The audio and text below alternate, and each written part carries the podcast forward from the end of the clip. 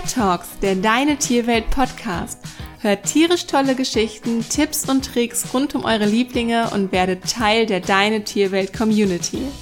Pet Talks, der Deine Tierwelt Podcast mit Kiki und Lisa. Schön, dass ihr wieder mit dabei seid. Folge 10. Was ist das Beste für deinen Stubentiger?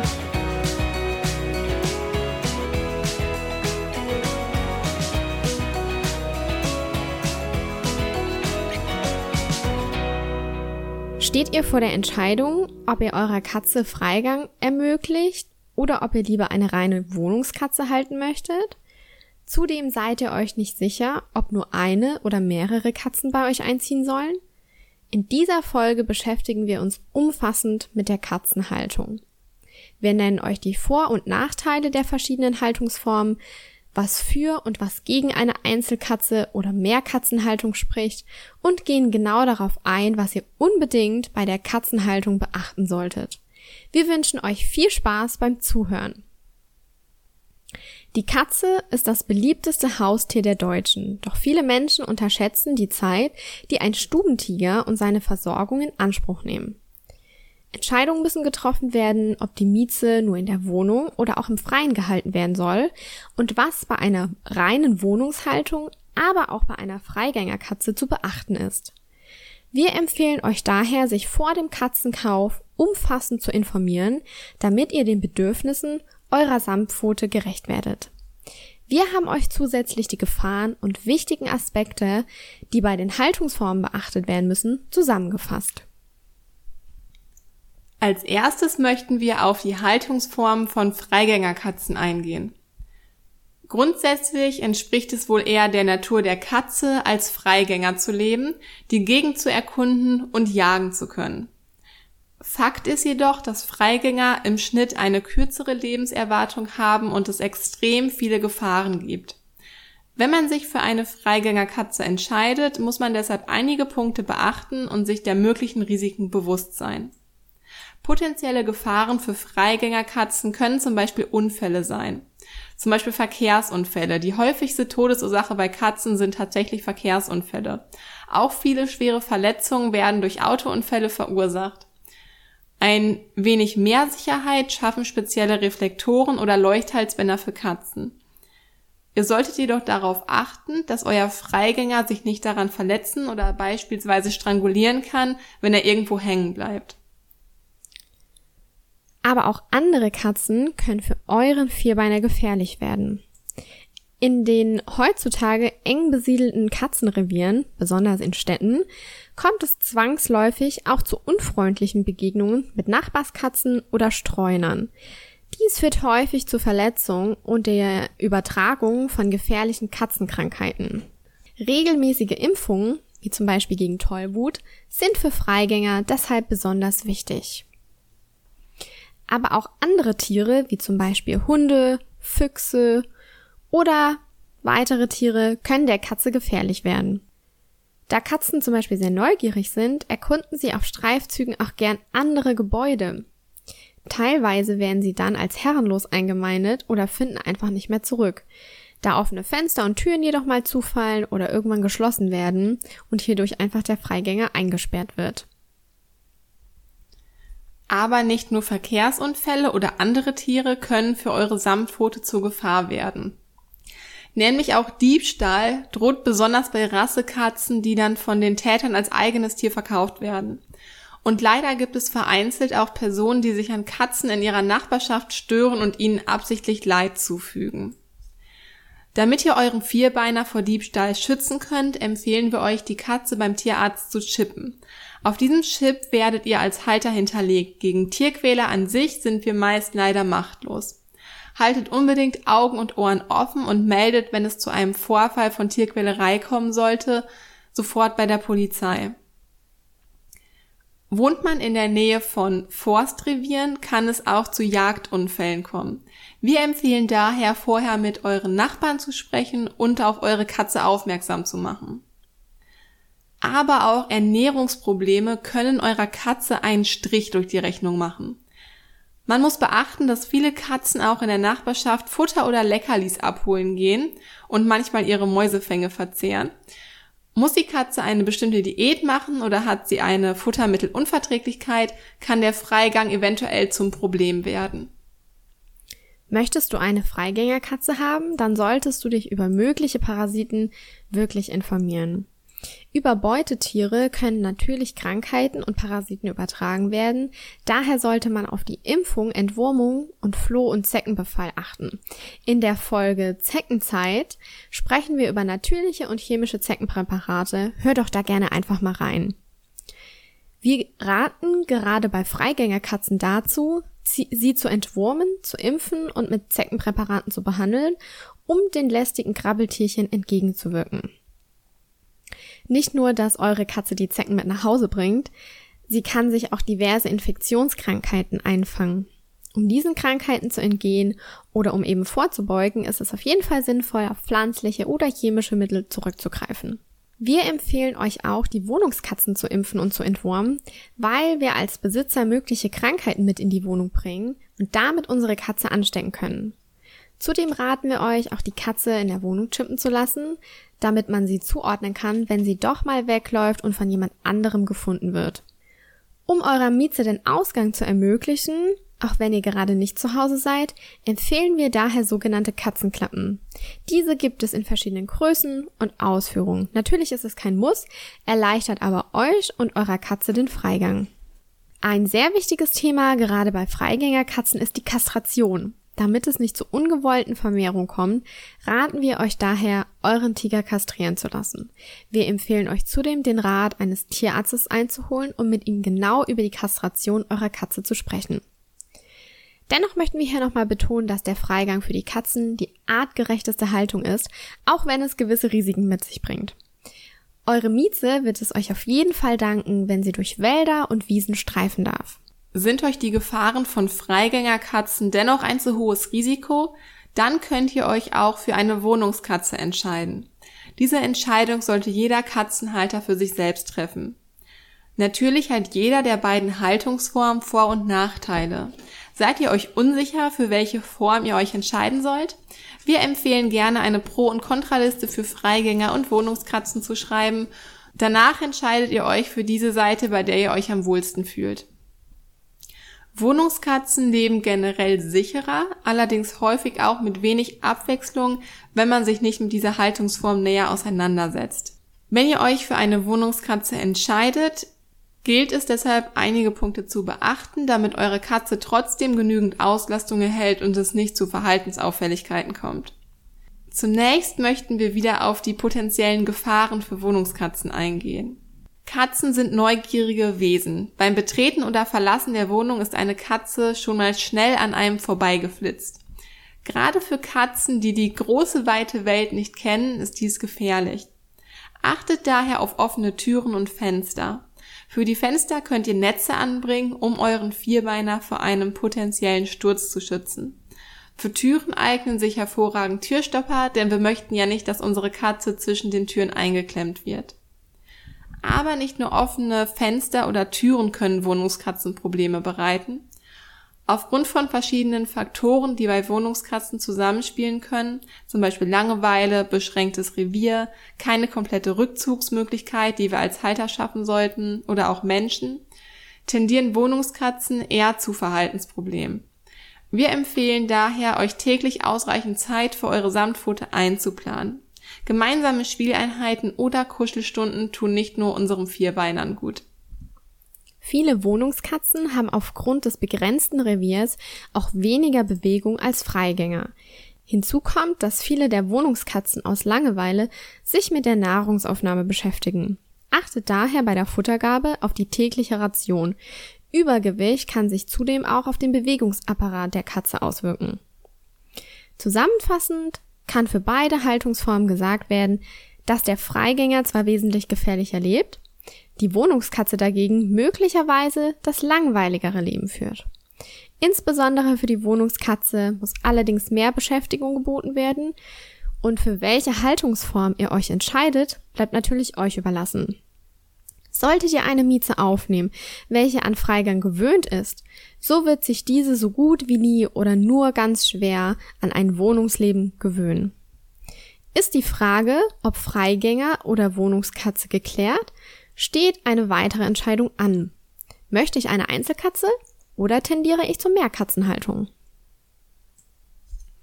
Die optimale Haltung von der Katze bzw. den Katzen hängt grundsätzlich immer von deren Charakter sowie der Lebenssituation des Besitzers ab. Wenn man reine Wohnungskatzen halten möchte und berufstätig oder auch privat viel unterwegs ist, sollte man auf keinen Fall eine Einzelkatze halten. Selbst wenn bei Familien derzeit die eigenen Kinder noch im Haus sind, sollte man daran denken, dass die Katze möglicherweise länger leben wird, als die Kinder noch zu Hause leben.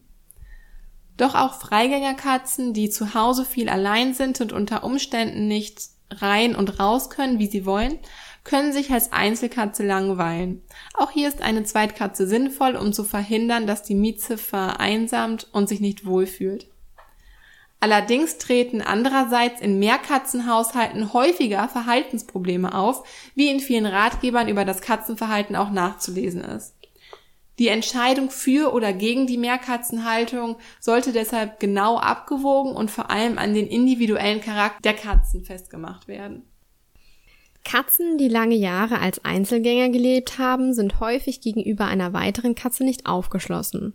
Fällt die eigene Katze darunter, ist eine Vergesellschaftung nicht zu empfehlen, da die Katze mehr Stress als Freude daran haben wird und auch die dazugeholte Mieze sicherlich unglücklich wäre.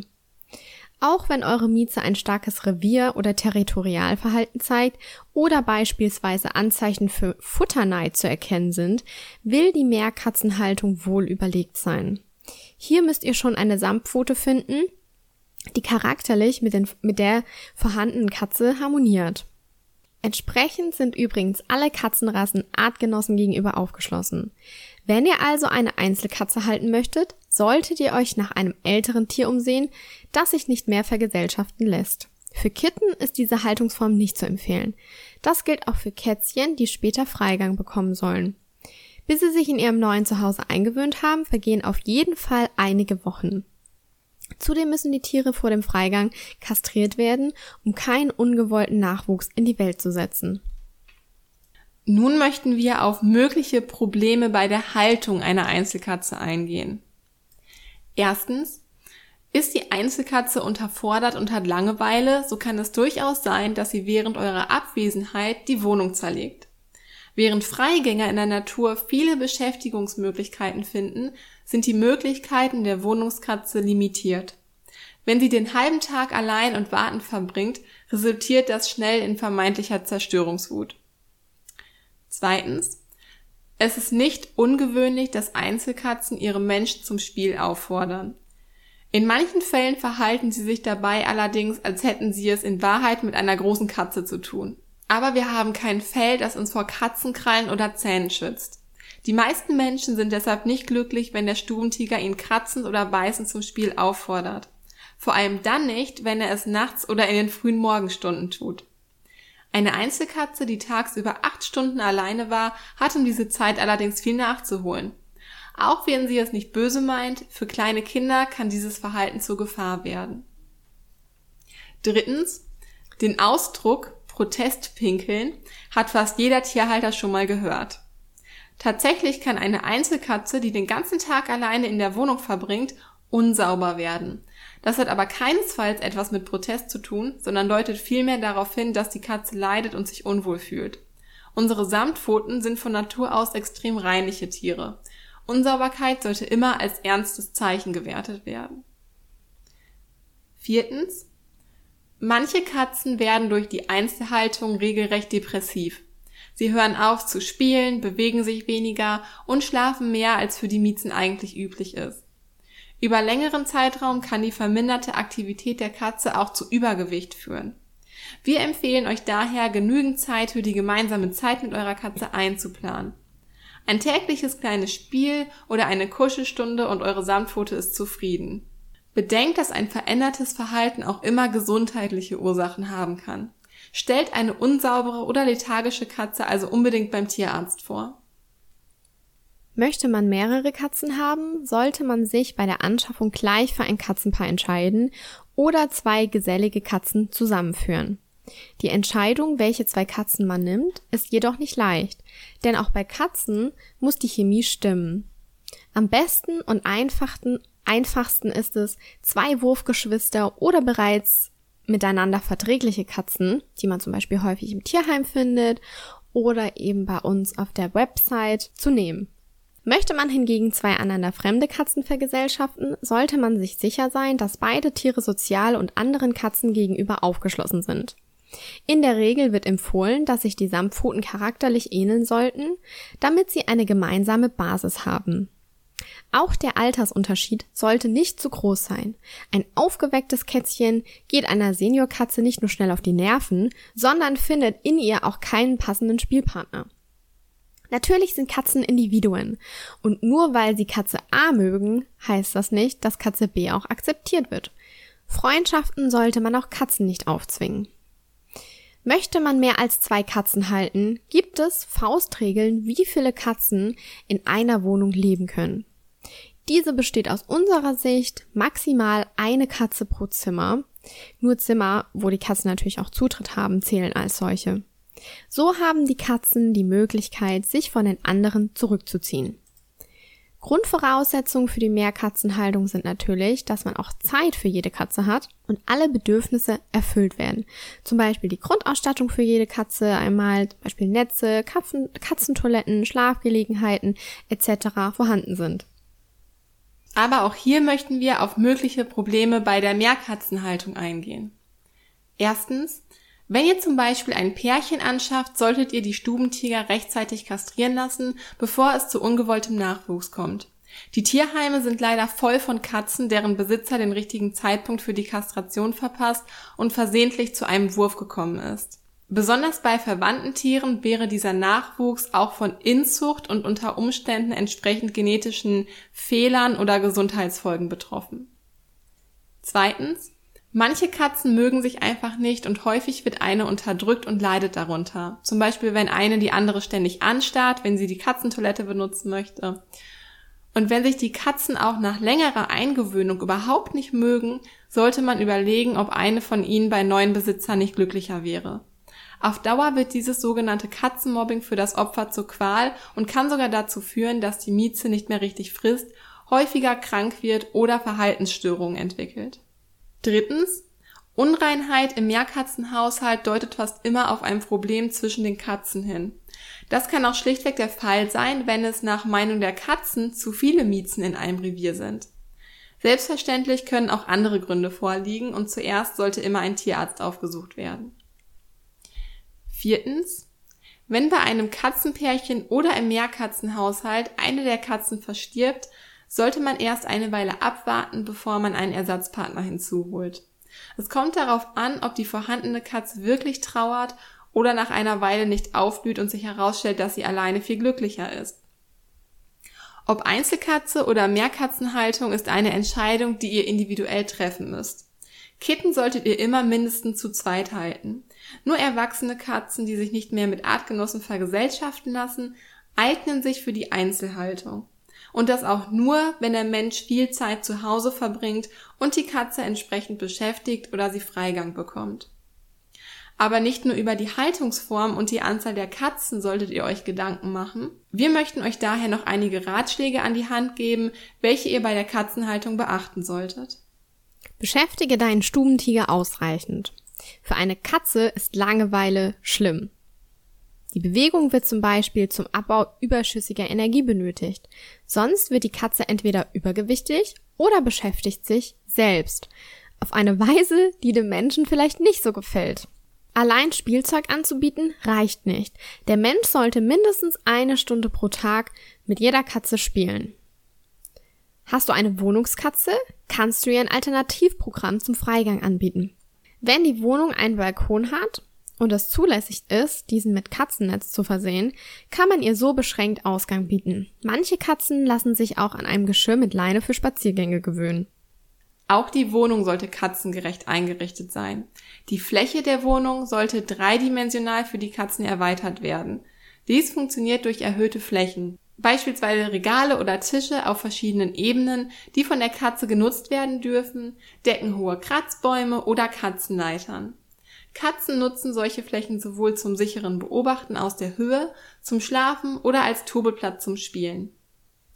Auch für ausreichend Rückzugsmöglichkeiten sollte gesorgt werden. Besonders Wohnungskatzen, die nicht nach draußen können, wenn sie sich unwohl fühlen, muss man Rückzugsmöglichkeiten bieten. Eine Wohnungskatze sollte möglichst Zugang zu fast allen Räumen haben, nicht nur um sich zurückzuziehen, sondern weil ihr Revier ohne Auslauf schon sehr eingeschränkt ist. Auch die Ruhe ist daher wichtig. Da die Wohnungskatze nicht vor lauter Musik und anderem Krach flüchten kann und ein wesentlich empfindlicheres Gehör hat als der Mensch, muss man sich hier entsprechend einschränken. Feiern sind also dementsprechend ruhig zu gestalten.